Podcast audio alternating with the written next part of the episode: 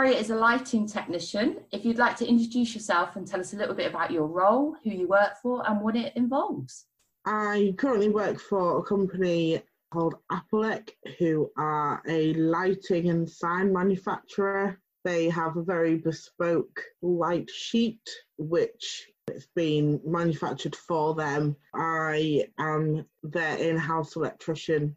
I do fault finding and help them make the power boxes and go on site and fix any problems that may occur. And I'm also in the process of looking at new components for them to use. I have only been there a very short amount of time, so I'm kind of still getting to grips with it. But before that, I worked for Hull City Council in their street lighting department. When I was there, I was there for two and a half years in their design department, and I was one of two designers. So people would come to us asking us to design for new housing developments or area schemes, complete new installations. So I would have to design to their specifications, but also to the British standards. So I'd use two different computer programs called AutoCAD and Lighting Reality.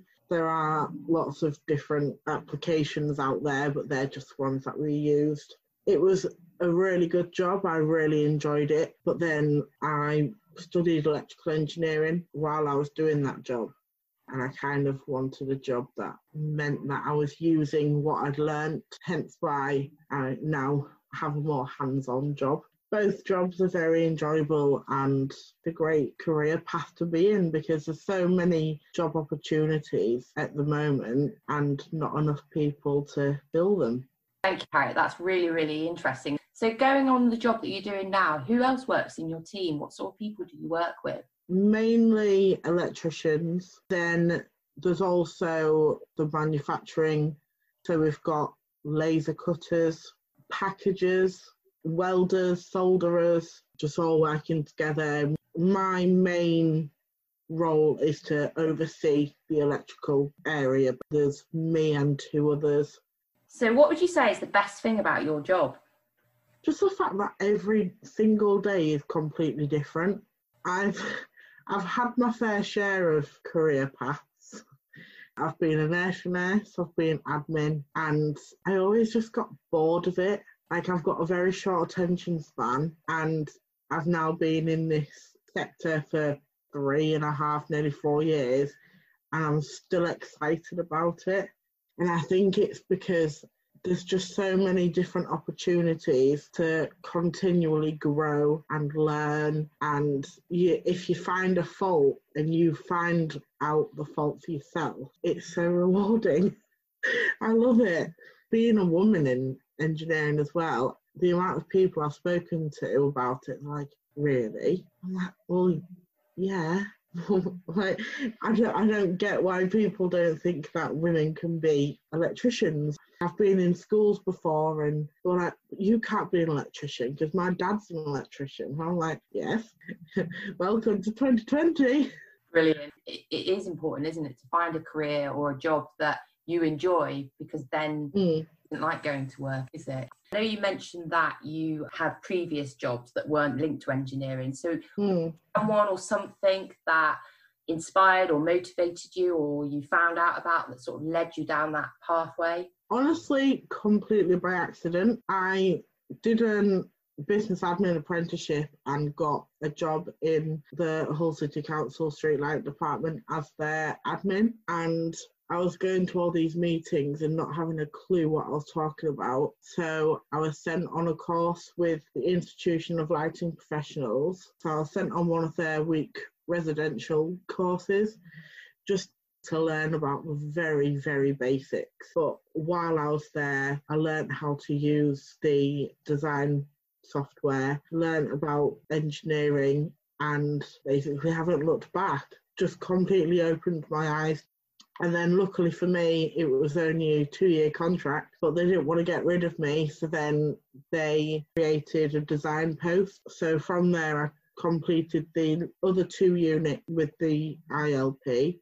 and started studying electrical engineering. And yeah, it just kind of went from there really. Had to had to kind of push to be able to go on to the last two units, but that's just because of funding. But it just completely opened my eyes to everything. And they've had volunteer positions and summertime last year they had a volunteer program where they were looking for people to help out with the illuminated river in london which is lighting of all of the bridges on the Thames and they, they wanted people to go down and help the artists light the bridges. So I got to sit on the River Thames at three o'clock in the morning in a tiny little gazebo in the rain, play with all these lights on bridges and just light it up. It was just amazing. And considering that I'd only been in the lighting industry for a year at that point, to be able to do that was just insane. So I think that's kind of what spurred me on because I've seen what can be done and I want to be part of that. What an amazing project to be involved in. You've already mentioned AutoCAD, which kind of sits with design and technology.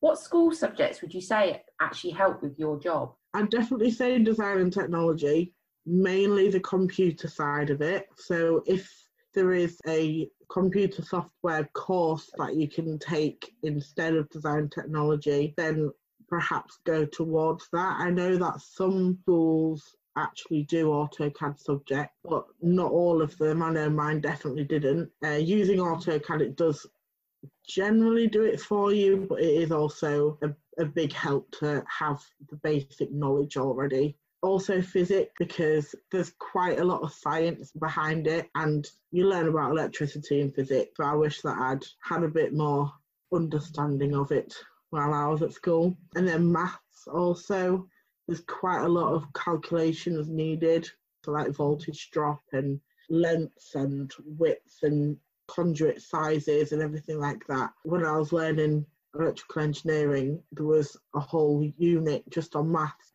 Thank you, Harriet. What would you say are the most important skills you use in your job? Communication. If you don't communicate with others, then you're going to get the job wrong because you're heavily relying on the kind of conveyor belt of people. So it, it starts with one person, and there could be three, four people before you, and then three or four people after you before it actually gets to where it needs to go. So if you don't communicate with people properly, then it's going to break down at one point and it's just going to cause a big hoo ha. People skills, teamwork, they're all so important.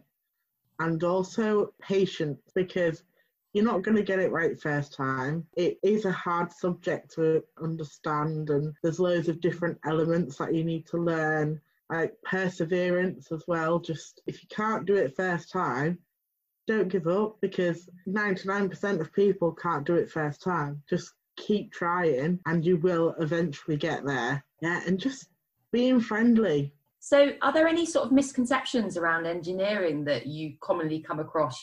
I don't really come across it that often. When I started at my current workplace, I knew that I was female and no one seems to have batted an eyelid at it, which is quite nice. I mean, everyone else in my area is male, but I'm not treated any differently. I think I'd put them in their place if they did anyway.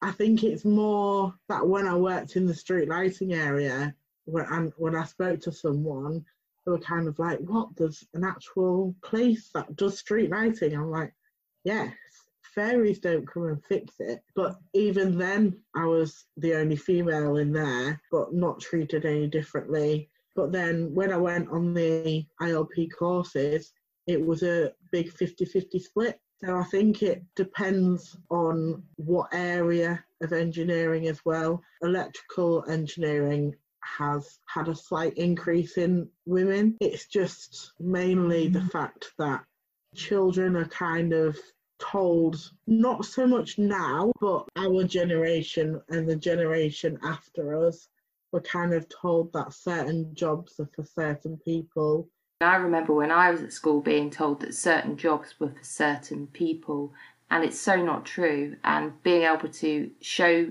children and young people diversity within different industries and sectors is a great way to address these views and opinions that they might have. So, just to finish, have you got any top tips or advice for young people just starting out that might be interested in going into electrical engineering?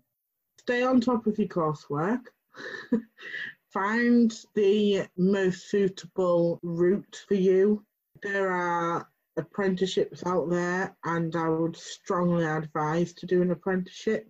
You are hands on and you are learning while you work, and the theoretical side of it is a tiny percent of the actual learning. When you are in a classroom, you might be learning how to do it, but then when it actually comes to it, you don't actually know how to do it because all you've done is read a book on how to do it. You need to actually have the tools in your hand, learning what goes where. But then some people learn better from reading books and things like that. So I think it's knowing how you learn and just persevere. Keep, keep going. If you know that's what you want to do, there are so many opportunities. And if you start in one sector of engineering and you don't like it, you are more than able to go into a, a completely different direction.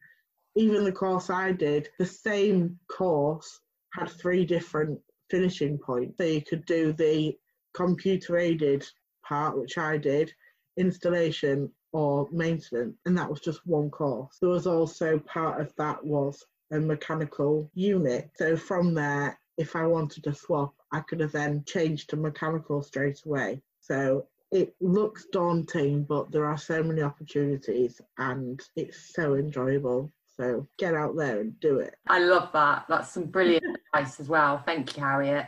So thank you ever so much for joining us today. And it's been really, really great to talk to you. So thank you very much. Thanks for having me.